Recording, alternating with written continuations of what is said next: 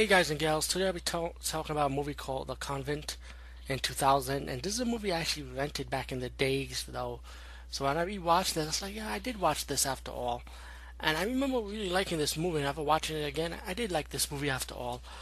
Um, the movie has a prelude, starts with this girl starts shooting up this convent, with killing the nuns and priests in the side of church, and there's like a history behind it why she did it. So 40 years later, you got a bunch of young young college kids, of course, decide to party, want to have fun, so they decide to go to the old church where the um, woman shot up the the priest and nun in the church 40 years before.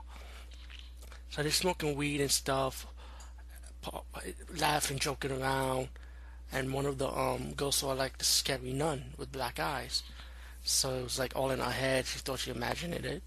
You know, excuse me. Um, so later on, the cops come in, the security guard, ready to like trying to bust whoever entered the church. So one of the girls had like she's on probation, she didn't want to get caught, so she stayed behind the church and told one of the guys to lie that she's not there. Well, somebody captured her behind her back, and a bunch of the guys and girls decided to leave the church, you know, thinking that one of the friends actually ran out after all, you know. So one of the girl's friends saying that you left her behind, so they had to go back in the church trying to find her, while the other guy had to find his weed. Uh, meanwhile, you found out the girl that been that been snatched up behind the church, the goth girl.